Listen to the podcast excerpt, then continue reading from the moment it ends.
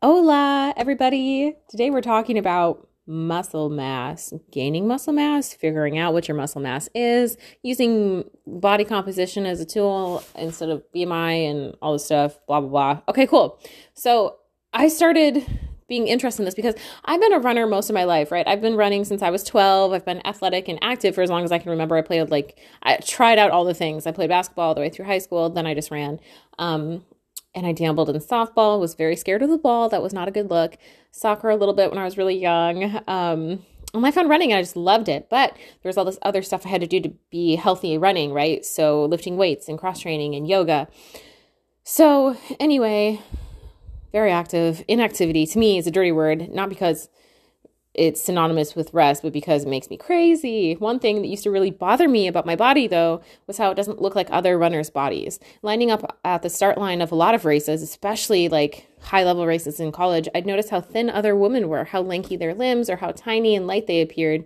Even when I starved myself very thin, my muscles were still like relatively prominent compared to other runners. Like my legs were just big, even at the ape, not big, but like muscular, even at the apex of anorexia. The only time I was able to shed significant pounds was when I wasn't able to work out. So my muscles disappeared. Um, the scale dipped and my fucked up brain thought that I was winning. I was like, wow, I'm going to be so much faster now that all my muscles gone.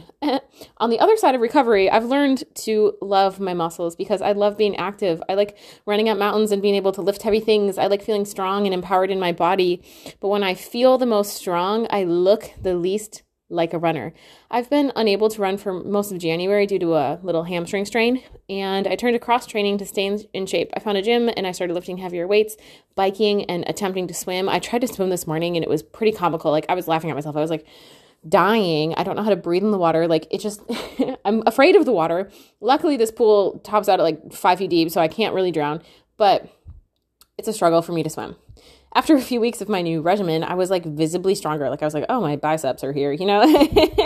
A trainer at the gym even asked me if I'm into bodybuilding. And I was like, uh, no, not really. Like not at all. Um, and he was kind of like, well, you could be. And I was like, cool, man. But like, I don't really want to spend my whole life in a gym. I like to be outside in the mountains. That's what I like to do. And so the thought of really being stuck in a gym and bodybuilding forever makes me like schwitzy. It makes me feel so bored. Like I want to be outside. I'm an outside cat, not an inside cat, not like domesticated, so to speak. So anyway, then I got to thinking though, like, why is it so easy for me to gain muscle? It takes like not that much time.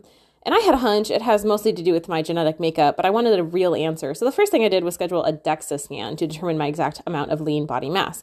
It's one thing to look at muscular, like your, to look muscular, I guess, but it's another to actually like know the numbers behind your musculature. My results show that I have almost twenty-five percent body fat with nearly one hundred twenty pounds of lean tissue on my frame.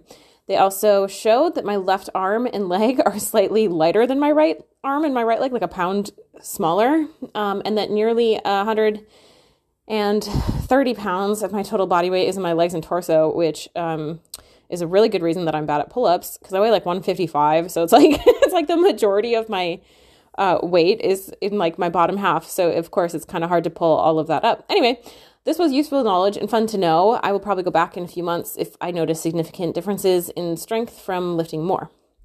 Body composition is a bit trickier to measure accurately than weight, but I found it to be more useful uh, just for measuring overall health, especially as an athlete, because my B M I has always been like on the higher end, not obese, but like the high end of the healthy range because I have muscle. So Um, according to just about every reputable source, the amount of essential fat differs between men and women, like a lot. And so for men, they, their essential fat is two to five percent. And for women, essential fat is what you need to live. So it's two to five percent in men and ten to thirteen percent in women. The healthy range of body fat for men is typically like eight to nineteen and, uh, or twenty-one to thirty-three for women. So women just naturally need to, um, have more fat because we birth babies. So Anyway, um, t- small tangent. I used to, well, I was, I didn't ever, but I was, I have a personal training certification through N A S M, and I believe it's out of date. I think it's only good for like two years and it's probably surpassed that date.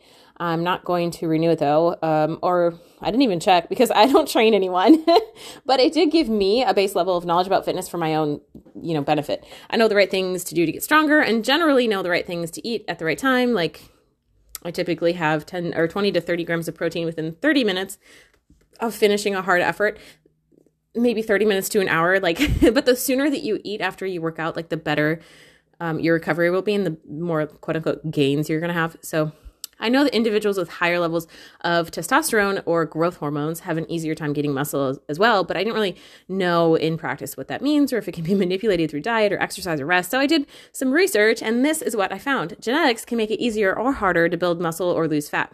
They don't make it impossible, though. You just have to work with your genetics and build a plan to suit your body's needs. Genetic predispos- predisposition is mainly a combination of genetics and hormones. So those with naturally high testosterone and growth hormones will build muscle faster and find it easier to maintain a leaner physique. That's kind of just luck of the draw. Like, that's like you have blue eyes, you have lots of growth hormone.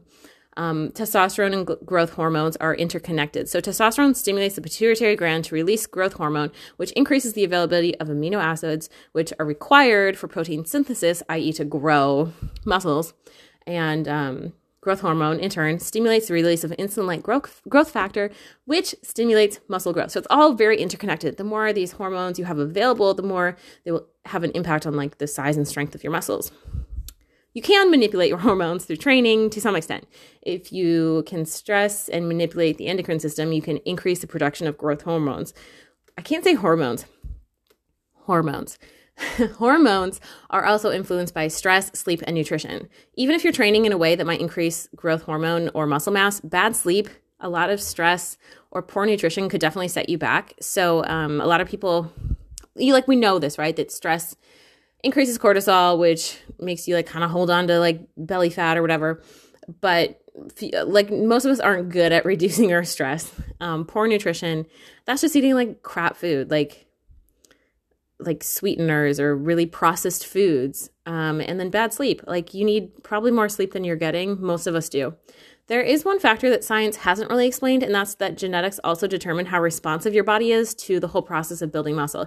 You could have a lot of growth hormone, but your body could, for various reasons, be just like less sensitive to the process. Since growing muscle is complex, a system breakdown anywhere along the chain of events could impact your results. If your pituitary, pituitary gland um, isn't functioning correctly, for example, or your like satellite cells might respond differently to the damage inflicted by training. Maybe it takes you longer to recover. Like, and a lot of things could slow down your progress, um, which to my former point is probably just luck of the draw. Um, someone named Wayne Westcott, he is the director of exercise science at Quincy College in Quincy, Massachusetts, has a quick trick to figure out if you are genetically predisposed to build muscle easily. This is fun. So long muscles and short tendons are ideal for looking super toned. To gauge how long your muscles are, put your elbow up at a right angle, like hold your arm up, and see how many fingers you can put in between your elbow crease and where your bicep starts.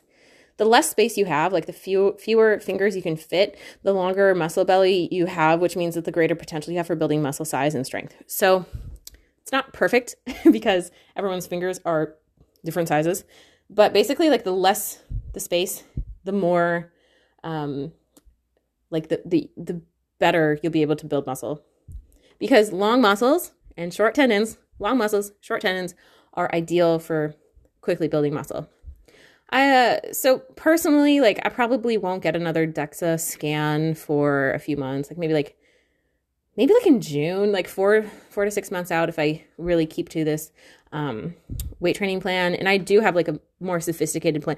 Like this whole month, I've kind of just been like fucking around, like, oh, I'm going to see what this thing does. Oh, I'm sore now, but I'm, I've developed like a eight week training plan just for weights. Like, um, you know, with different days, chest day, back day, blah, blah, blah. Well, it's chest and back day, and then leg day, and then arm day, and you rotate, whatever. It's like an eight-week plan, and I'm going to see just how much strength I gain at the end of it. Um, hopefully I can start running soon, but I'm still going to keep up the weight training and maybe just um, try to schedule my runs around the weights, like like make sure I do like leg day and then, you know, don't have like a hard workout the next day. So anyway, what I've personally done, though, is stop attempting to change my body and embrace its natural strength and its natural shape.